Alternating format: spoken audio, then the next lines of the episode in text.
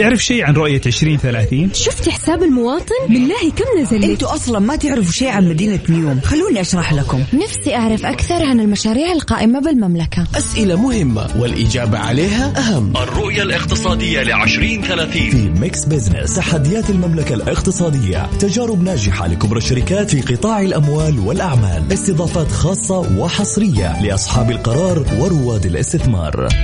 الآن Mix Business مع جمال بنون ومازن كرامي على Mix FM Mix Business مع جمال بنون ومازن كرامي على Mix FM هي كلها في ال mix.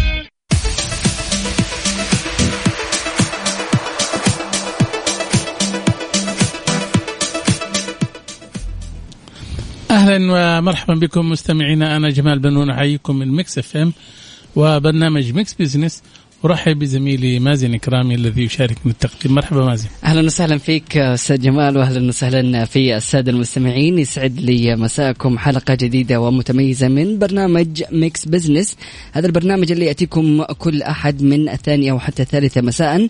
نتناول القضايا الاقتصادية ونبسط رؤية 2030 بحيث تكون أسرع فهما وهضما. صحيح آه، مازن. آه، أضافت السعودية إلى سجل إنجازاتها في ريادة الأعمال آه، أرقام عالمية جديدة في مؤشرات ريادة الأعمال بحيث أنها احتلت المرتبة الأولى عالميا طبعا. وسجلت السعودية في خطوة غير مسبوقة نجاحا في أربع مؤشرات دولية فرعية في مجال ريادة الأعمال خلال العام الحالي. ومن الأخبار المفرحة أيضا إنه إن السعودية متصدر المراتب الأولى لأربع مؤشرات فرعية بالإضافة إلى تحقيقها لمراتب متقدمة في ست مؤشرات أخرى وفق مؤشر المرصد العالمي لريادة الأعمال الذي يرصده ويتابعه المركز الوطني لقياس أداء الأجهزة العامة. أداء طبعا والذي يقيس مدى اختلاف مستويات تحفيز ريادة الأعمال ونشاطها في العالم. صراحة المؤشرات جميل جدا الم- المشاركة فيها وإنها تعكس الأرقام اللي بتصير وتعكس التطور اللي إحنا واصلين فيه. ف يعني وصول مؤشرات زي كذا لأرقام عالية والسعودية تحتلها شيء جميل جدا ومدعاة للفخر صراحة. صحيح. ولا تنسى كمان مازن يعني من آه يعني من ال- الايجابيات قياس أداء المؤشر هو أنك أنت تقارن نفسك أنت فين موقعك بالضبط بالنسبة لدول العالم فعلا. فبتبدأ أنت تحسن المستويات اللي عندك وتزيل العوائق يعني العوائق اللي كانت تسبب لك آه، عدم المنافسة. بالضبط. أنا أعتقد إنه هذا الموضوع كان جانب نقاش ما بيني وبين أحد الزملاء بداية الرؤية. وكان الحديث عن هذا الموضوع إنه إيش المؤشرات القياسية اللي راح يتم الاعتماد عليها. فاليوم لما نشوف إنه قديش السعودية بتركز على هذا الموضوع وبتقفز قفزات عالية جدا في جميع المؤشرات على جميع الأصعدة فهذا الشيء صراحة يعني فعلا مدعاة للفخر وشيء جميل آه، جدا إنه السعودية بتحققه. نعم. وأيضا جاء تفوق المملكة بتصدرها المرتبة الأولى عالميا في مؤشري توفر الفرص الجيدة لبدء عمل تجاري وسهولة البدء في عمل تجاري. صحيح. وكمان تصدرت المرتبة الأولى أيضا في مؤشري استجابة رواد الأعمال للجائحة واستجابة حكومة المملكة للجائحة من بين 45 دولة. طبعا وقال مركز أداء تزامنا مع اليوم العالمي لرواد الأعمال بأن تقدم المملكة, في المؤشرات الدولية لريادة الأعمال تضمن المرتبة الثانية في مؤشر امتلاك المهارات والمعرفة لدى الأفراد. فعلا هذا الشيء ملحوظ من ناحية رواد الأعمال اللي آه، صار عندهم وعي أكبر وصاروا مطلعين لل- للعالم وبيشوفوا إيش أحدث الأخبار. فبالتالي يعني بنشوف رواد أعمال فكرهم صراحة يعني كل ما أقعد مع رائد أعمال بشوف أنه فعلا ما شاء الله متمكنين وعارفين ولغتهم كلهم لغة أرقام ولغة يعني اقتصاديات بشكل جميل جدا. فهذا يعني- يعني مدعاة للفخر صراحة. يعني بيدخل السوق هو فاهم. بالضبط. صح ولا لا؟ فعلا. نعم وهذا الشيء يعني اللي يعكس في الأخير إنه المؤشرات هذه كلها أو الإجراءات اللي تم تسهيلها لرواد الأعمال آه، كلها في الأخير بيئة جاذبة وبيئة بتدعم الشباب فبالتالي لازم إنهم يعني يظهروا أفضل إمكانياتهم. ولا تنسى كمان مازن يعني إنك أنت تدخل في مجال تكون فاهمه وتستمر ولا تدخل في مجال أنت ما أنت فاهم لكن عندك حماس ولكن ممكن تسقط ممكن في شهر شهرين ثلاثة وبالتالي تكون الخسارة أكبر طبعا. طبعا صحيح. صح ولا لا؟ جدا معك. نعم. في مؤشر البنية التحتية الذي يعنى بسهولة الوصول إلى الطرق والمطارات وكذلك المرافق مثل الكهرباء والإنترنت وغيرها وإمكانية الوصول إليها من قبل أصحاب المشاريع. أيضا آه، فيما حققت المرتبة الثالثة في مؤشري سهولة الحصول على آه، تمويل للشركات ورواد الأعمال وسهولة الدخول وديناميكيات السوق حيث يقيس الأخير مدى وجود أسواق حرة ومفتوحة ومتنامية متفوقة على 42 دولة. صحيح. ونالت المرتبة الرابعة مازن آه، عالميا في مؤشري دعم الحكومة للأعمال وقلة العوائق وسهولة الأنظمة للدخول الأسواق من بين 45 دولة. أنت لو لاحظت يعني خلال آه، الثلاث سنوات الأخيرة بنسمع كثير ريادة أعمال. صحيح. والمشاريع الصغيرة والمتوسطة. أصبحت يعني كل يوم والتاني بنشوف أخبار جديدة يبدو أن هناك في مراجعة لكل ما يتعلق بدعم آه، الشباب. والشابات في الأعمال الصغيرة والمتوسطة والأخذ بيد رواد الأعمال وإزالة كل العوائق اللي يعني بتوقف في طريقهم فيعني آه، هذا يتطلب أنه إحنا نراجع كل المعاملات بما يعني يسهل إجراءاتهم طبعا. جميل جدا. أكيد مستمعينا الكرام للحديث بقية ومستمرين بعد الفاصل. لا تروحوا البعيد في برنامج Mix Business Mix Business مع جمال بنون ومازن كرامي على Mix FM هي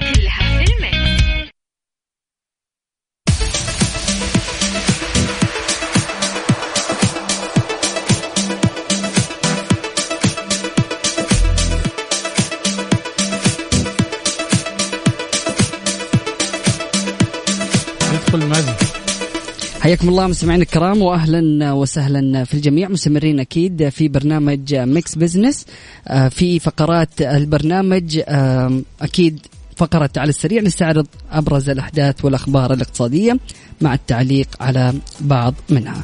صحيح وفي فقرة حسبة ونسبة السؤال المطروح على مواقع التواصل وحساب Mix آه، FM على تويتر.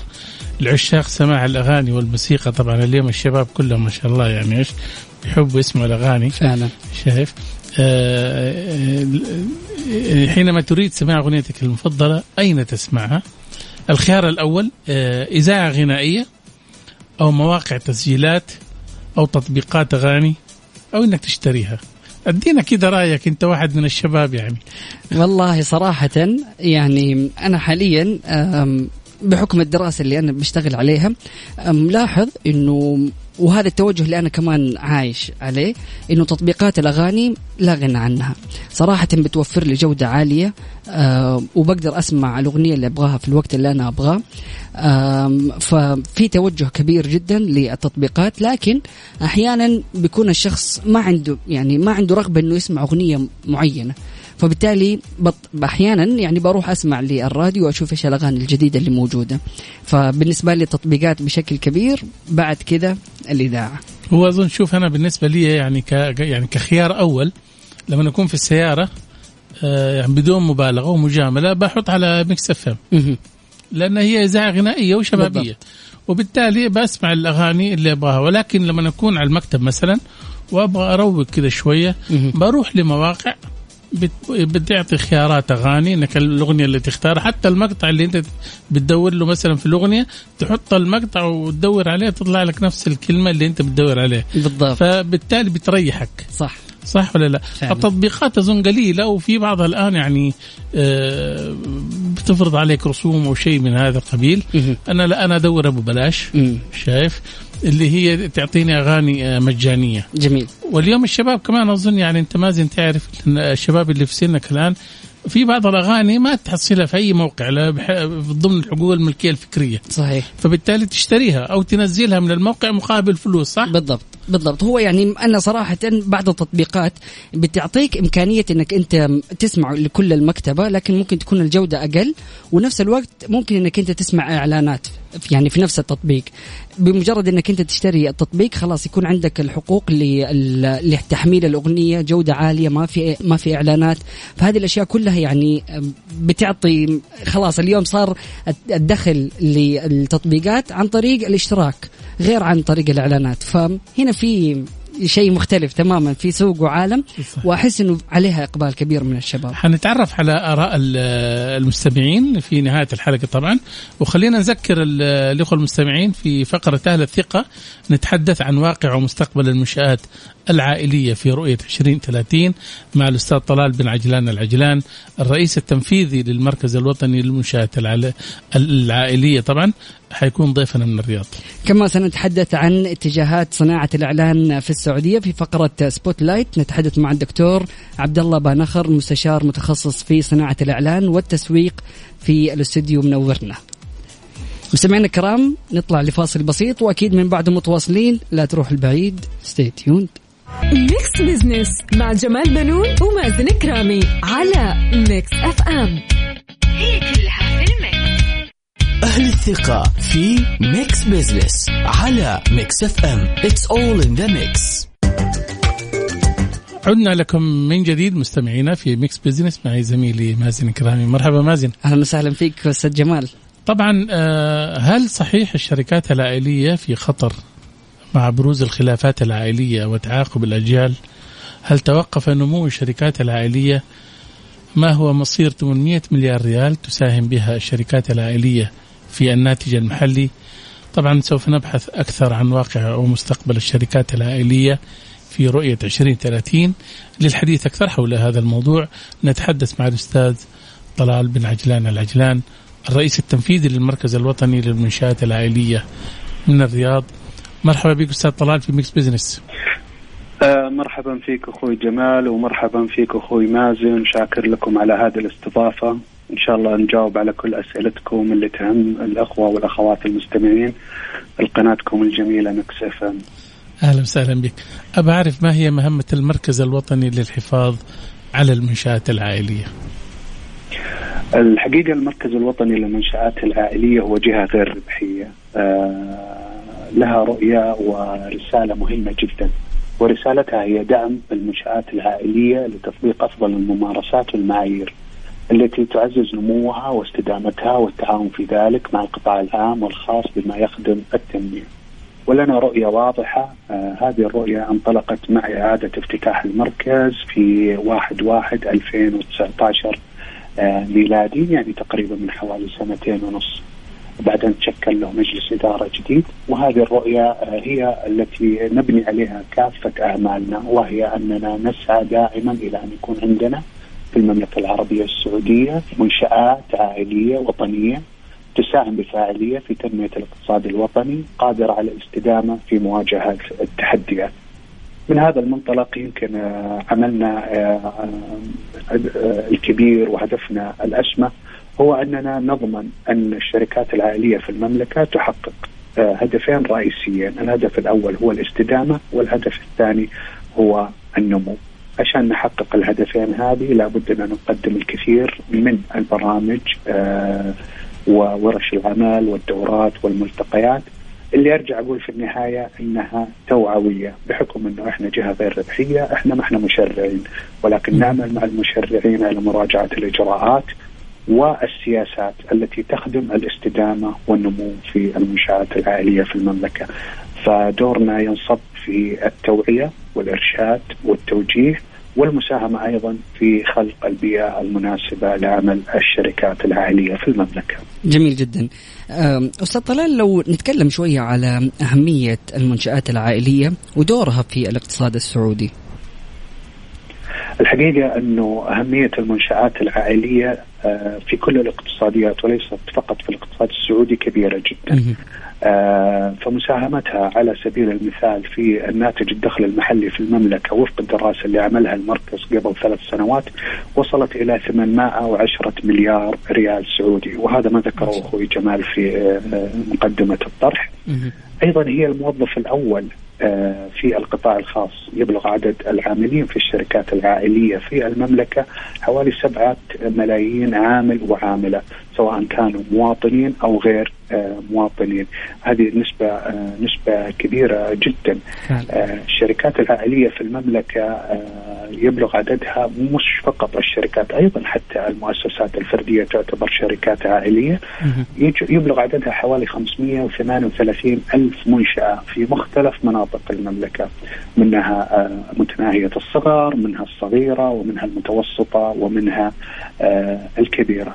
فالشركات العائلية وحتى كما ذكر معالي وزير التجارة في آه، الملتقى الوطني الأول لاستدامة الشركات العائلية والذي نظمه المركز قال بكل صراحة ان الشركات العائلية هي العمود الفقري للاقتصاد والقطاع الخاص. آه، الشركات العائلية قد تكون آه، تاريخيا هي النموذج الأول لتأسيس الشركات على مستوى العالم.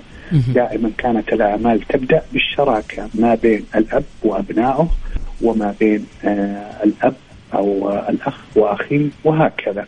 فلو نرجع حتى تاريخيا نجد أن الشركات العائلية هي كانت النموذج الأول لتأسيس الأعمال آه، في العالم.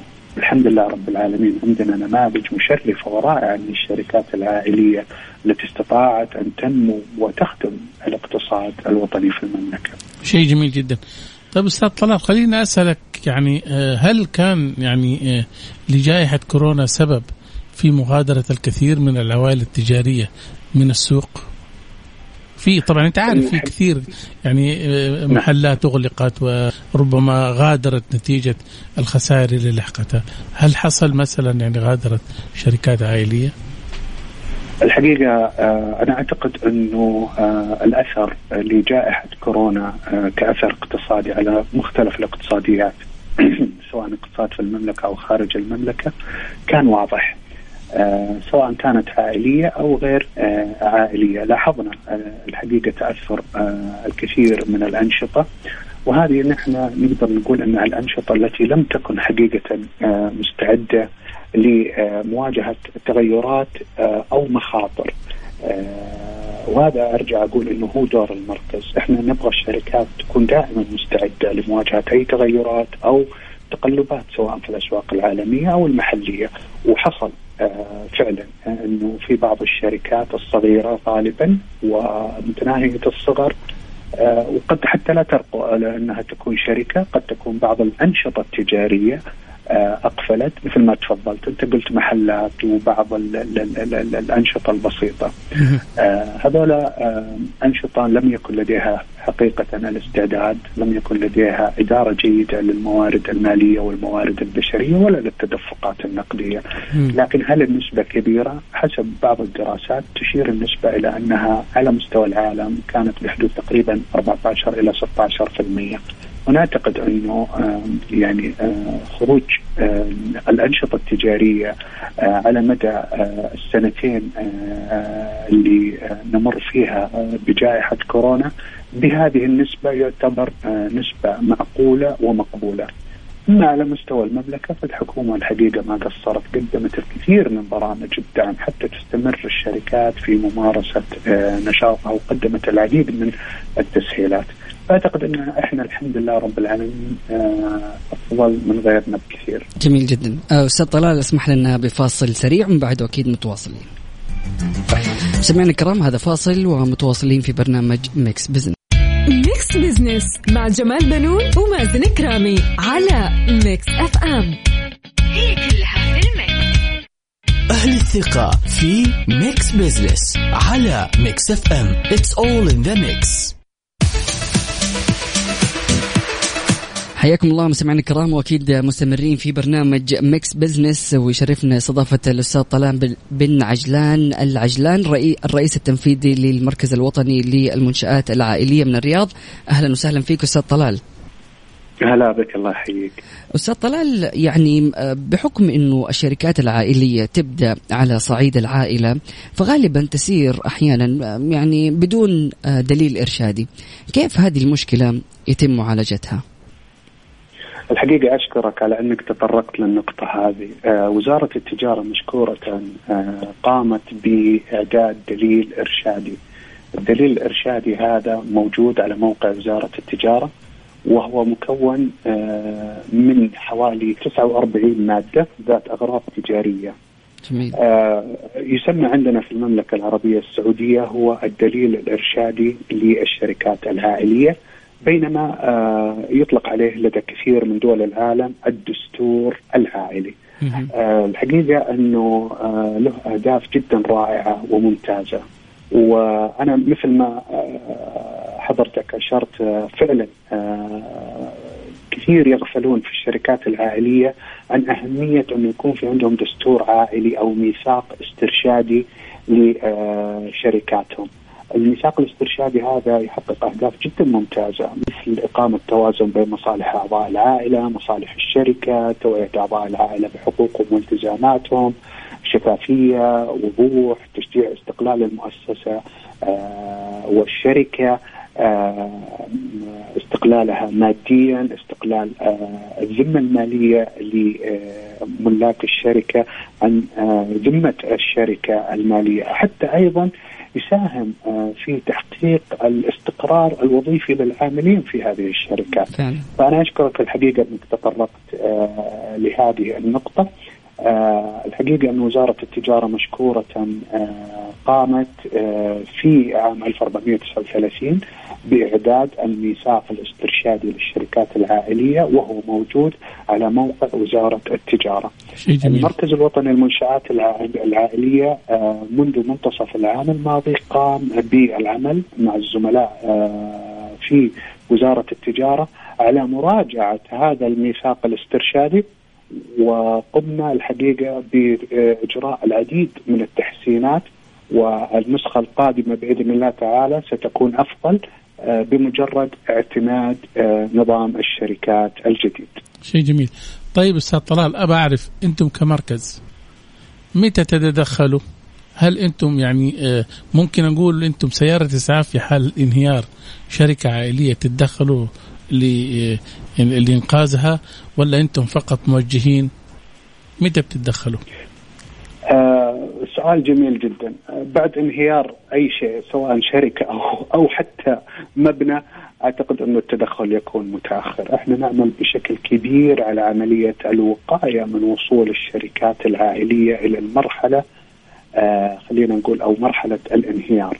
جميل. آه لكن بعد انهيارها أعتقد أنه آه الخيارات تكون جدا محدودة آه وأرجع أقول انه دورنا الأساسي هو نشر الوعي بأهمية أن تطبق الشركات معايير الاستدامة. جميل. إذا طبقت الشركات حوكمة، طبقت معايير استدامة، آه وضعت خطة لتعاقب الأجيال، آه وضعت أيضا آلية لمعالجة النزاعات فإنها بإذن الله تعالى سوف تستمر وتنمو ولن تصل إلى مرحلة آه الانهيار، وإحنا إحنا دائما نقول الوقاية خير من العلاج وإحنا نحاول إننا نقي الشركات من الوصول إلى هذه المرحلة. أستاذ طلال يعطيك ألف عافية، سؤال أخير قبل ما نختم، هل يتم مراقبة الشركات يعني بشكل دوري أو متابعتها إذا حققت الشروط ولا لا أو لا الموضوع هو توعية وهذا هو فقط؟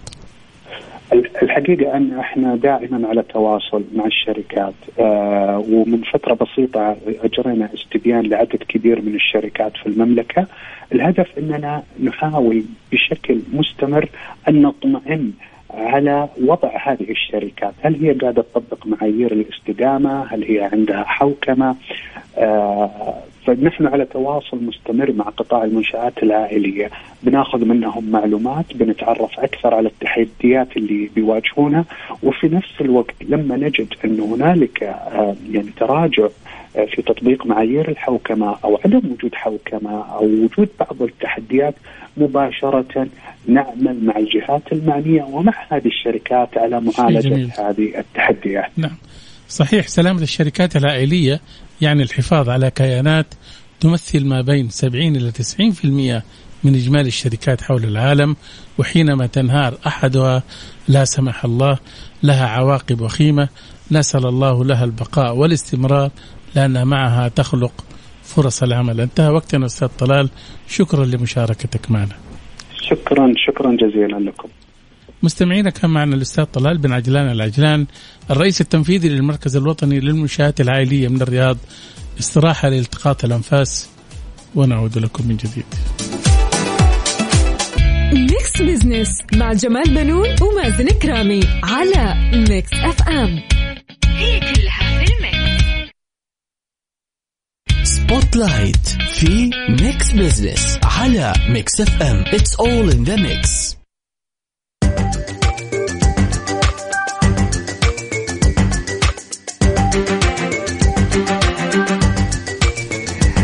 حياكم الله مستمعينا الكرام واهلا وسهلا في الجميع. أكيد مستمرين في برنامج Mix Business ينشط قطاع الإعلان حينما يكون الاقتصاد بصحة جيدة.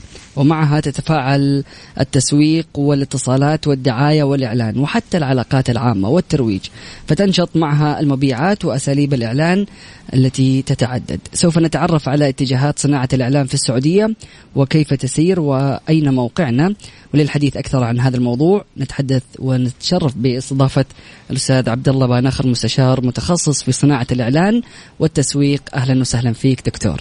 أهلا أخوي مازن واهلا أستاذ جمال بنون. شكرا على هذه الاستضافة القيمة في الإذاعة المتميزة ميكس الله يديك العافية وسعيدين جدا بتواجدك.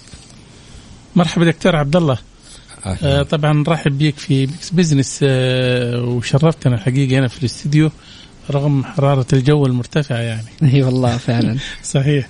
آه أبغى أعرف دكتور يعني صناعة الإعلام في السعودية هل وصل إلى المرحلة العالمية أم إنه لا يزال مبتدئ؟ لا الحقيقة يعني العالمية إحنا أصبحنا جزء منها بشكل طبيعي سواء على المستوى الاقتصادي أو المستوى التسويقي أو المستوى الترويجي آه هذا أمر آه كان محسوم من عدة سنوات وعدة عقود ولكن يمكن لاحظنا في الأربع سنوات الأخيرة مع رؤية 2030 على وجه التحديد الدخول في الاقتصاد العالمي بشكل قوي والمشاركة في كيانات دولية بشكل أكبر أعطانا شيء من التميز كاقتصاديات أكبر 20 اقتصاد في العالم ضمن هذه المجموعة. ويمكن كنت بستمع إليكم في البداية وكان في كثير من مؤشرات الأداء الطيبة. أنا بسميها في الحقيقة مبشرات الله. أداء لأنها إيجابية جدا والحمد لله الخير قادم. ودائما من أحسن لأحسن. في ظل القيادة الرشيدة وفي ظل رؤية 2030 نرى نرى تموقع للمملكة بدرجة تتناسب مع ثقلها العالمي وثقلها الدولي في كل المجالات. طبعا في الإعلان على وجه التحديد إحنا لنا سبق كبير في في المجال الدولي أو المجال الإقليمي على وجه التحديد مؤسسات عندنا مؤسسات إعلامية كانت لها سبق في على المستوى الدولي المجموعة السعودية للأبحاث والتسويق مجموعة إم بي سي مجموعة روتانا مجموعة ART كانت في فترة من الفترات. ففي مؤسسات انطلقت خارج المملكة وكان في استثمارات كبيرة جدا من من أكثر من عقدين من الزمن في هذا المجال. وبالتالي اقتصاديات هذه المؤسسات الإعلامية تستلزم أو تستوجب وجود عصب رئيسي قوي مثل الإعلان ليدعم هذه الاستثمارات.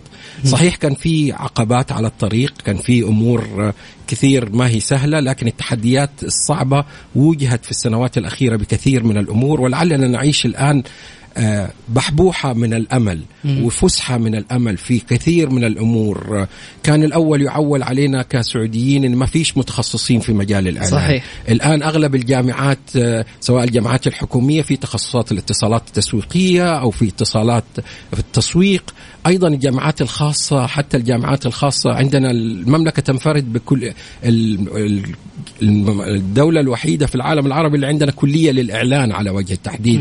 ضمن مجموعه جامعة الأعمال والتكنولوجيا جميل. فبالتالي إحنا بنشهد طفرة كبيرة وقفزة نوعية بشكل ملحوظ في مجال الموارد البشرية صحيح. السعودية المؤهلة للتصدي لهذا السوق أيضا الولوج في مشاركات دولية على مستوى العالم دخلنا في مؤسسات إعلامية كبيرة أيضا على وجه التحديد الإعلان هناك خمس شركات هي الشركات التي تضم كل وكالات الإعلان.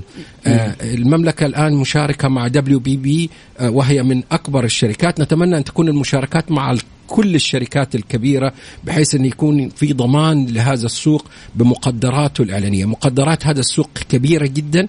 للأسف الشديد لم يتم الانتباه لها إلا مؤخرا مم. ونعيش الآن لحظة نوعية صراحة اسمح لي أكون متفاعل ومتعاطف مع العملية هذه لأول مرة يكون وزير الإعلام هو وزير التجارة إحنا صحيح. الإعلان يتبع جهتين لازم تحصل على ترخيص سجل تجاري تجاري وأيضا ترخيص من وزارة الإعلام بممارسة الإعلان. صحيح. فلأول مرة عندنا الدكتور معالي الدكتور آه، ماجد القصبي. صحيح. أعتقد هذه فرصة ثمينة للارتقاء بمهنة الإعلان والارتقاء بصناعة الإعلان وفرصة يجب أن يعول عليها الكثير.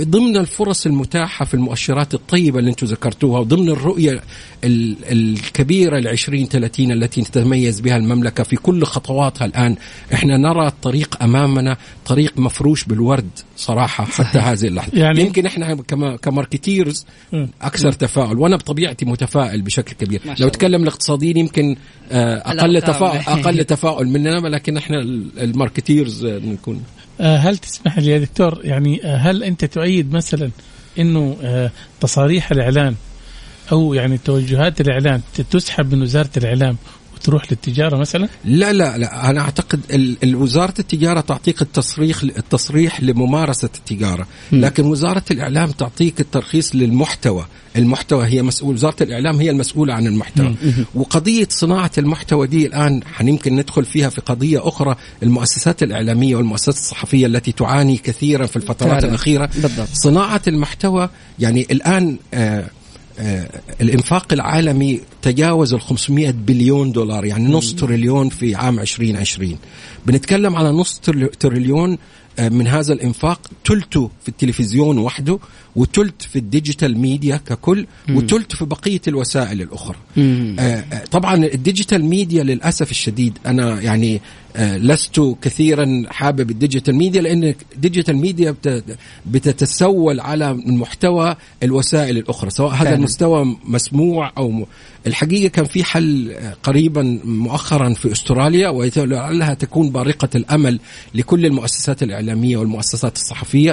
اصبح تشرج تدفع آه، في أستراليا الإنترنت استخدام المحتوى مم. يعني أنتم الآن المحتوى اللي بتصنعوه ده ساعة يوميا أو اسبوعيا عفوا آه، لها قيمة اقتصادية معينة تشهيرها ونقلها من عبر الإنترنت عبر وسائط ديجيتال معينة يجب أن يدفع قيمة في هذا المحتوى أنتم تقدموا يعني مشكلة الصحافة كمان عندنا في المملكة على وجه التحديد على مستوى العالم هي مشكلة عالمية بالنسبة للمؤسسات الرصينة صحيح. اللي بتصنع المحتوى صناعة صح. المحتوى الآن صناعة مهمة جدا ولكن مقدراتها للأسف الشديد أصبحت في أيدي يعني اقتصاديات ضعيفة. بالضبط. يعني هنا السؤال ذكرت إنه إحنا لسه مقبلين على صناعة الإعلان آه، أو كان عندنا يعني خبرة لكن خلال الأربع سنوات الماضية صارت قفزة نوعية. وهذا شيء شاهدناه صراحة من الإعلانات اللي بتصير مثلا لوزارة السياحة.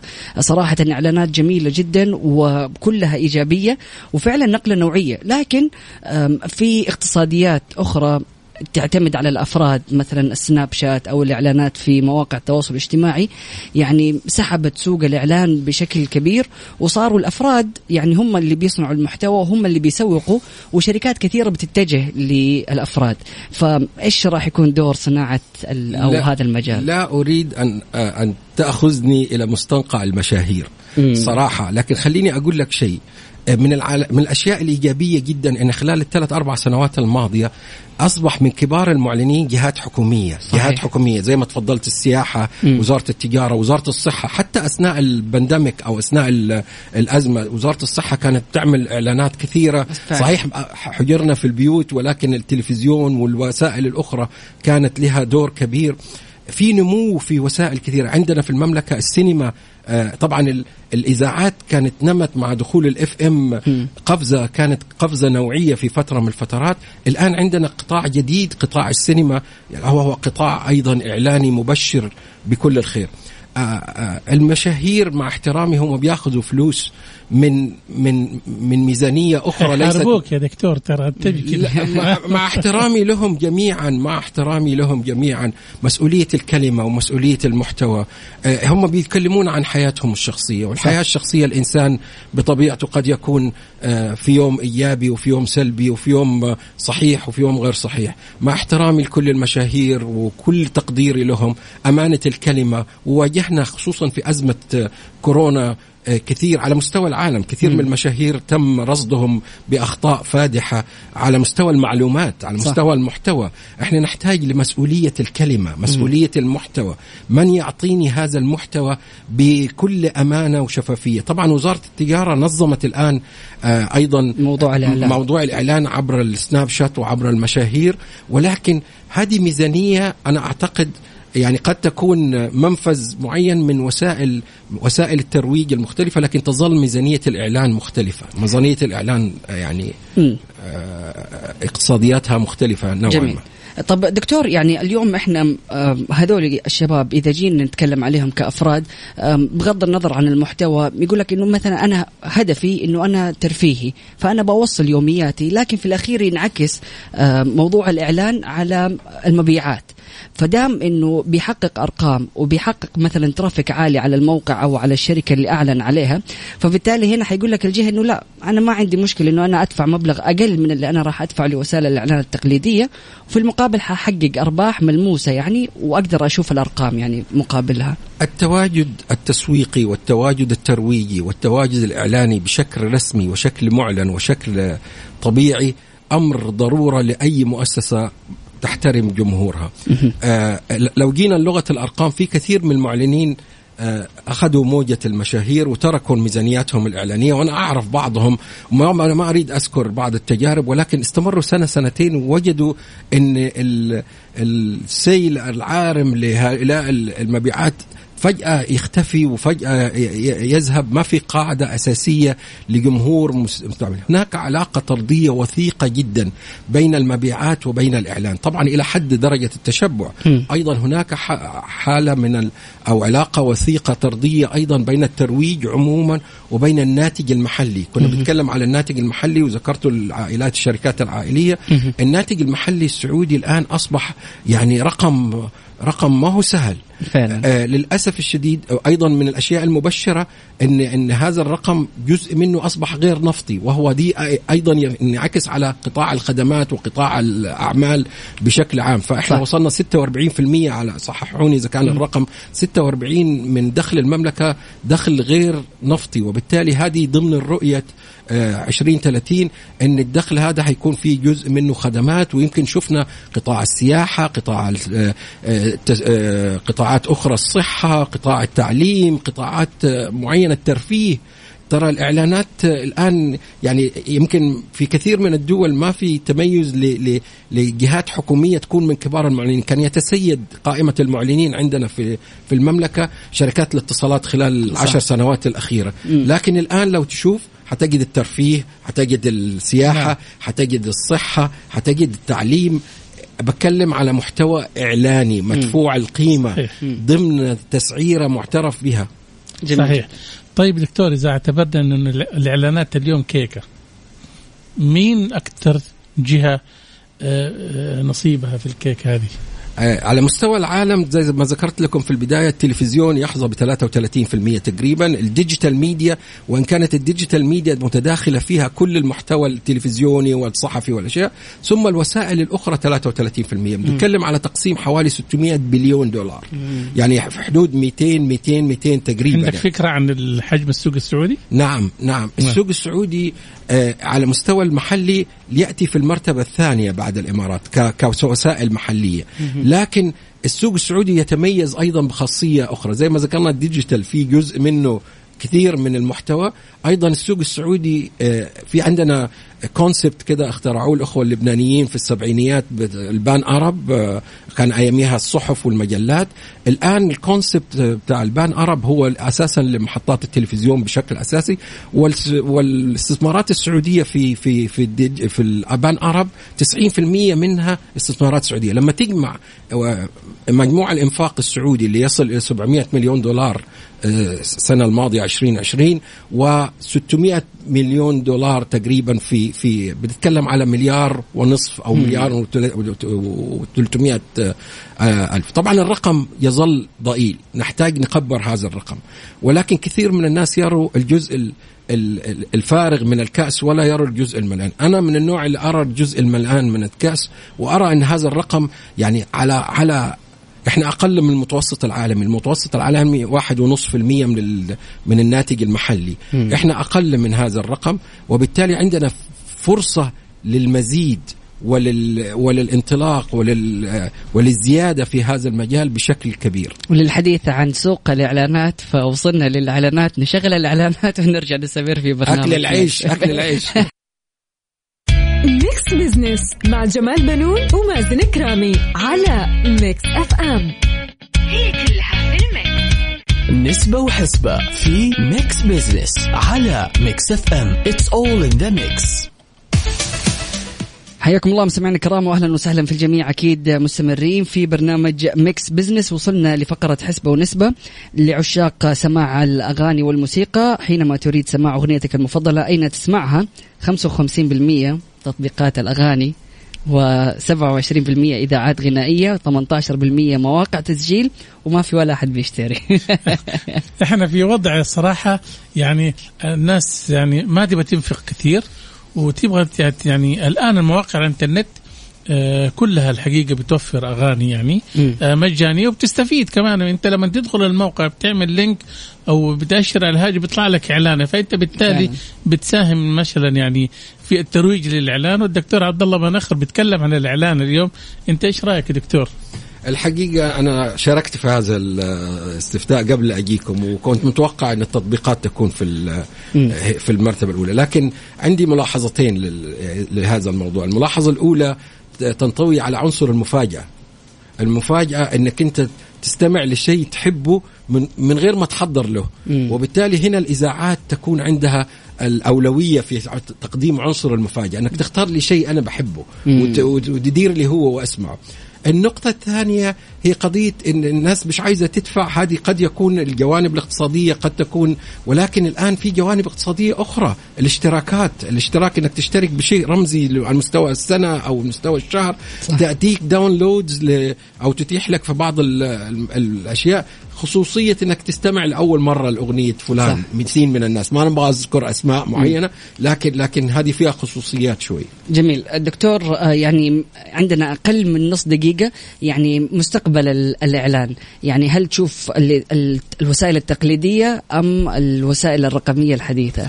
هو هو الآن ما في شيء اسمه تقليدي الآن ال hybrid آه، ميديا مم. إحنا الآن معاكم على الإذاعة وعلى وعلى ال social media ففي نوع من التزاوج أو المزاوجة بين. الوسائل فال hybrid حتى في حاله الاونلاين حنكون برضه في hybrid media أنا أشوف الوضع مبشر جدا بكل الخير إن شاء الله والأمل في الشباب وغدا مشرق بإذن الله تعالى سواء هذا تفاؤلا مني أو بالمؤشرات اللي ب... اللي بنشوفها كل يوم تظهر على الساحة وأنتم جزء من بث هذا التفاؤل. شكرا لكم بالفعل. لهذه الدعوة. الله يديك والسلام عليكم. طبعا الإعلان أحد أهم الفنون وساحر مجنون كمان. إيه فعلا. ومؤثر طبعا بالتأكيد. شكرا دكتور عبد الله شكرا لمشاركتك معنا. مستمعينا طبعا إحنا اليوم حاولنا يعني نقدم لكم مادة دسمة وكانت خفيفة بإذن الله. آه، الأسبوع المقبل يعني إن شاء الله يتجدد الأمل وموضوع جديد وضيوف جدد بإذن الله. شكرا مازن. الله يعطيك ألف عافية أستاذ جمال وشكرا دكتور عبد الله على تواجدك ويعطيكم ألف عافية مستمعينا الكرام على الاستماع. سبحانك اللهم وبحمدك أشهد أن لا إله إلا أنت أستغفرك وأتوب إليك. اجعل من يراك يدعو لمن رباك.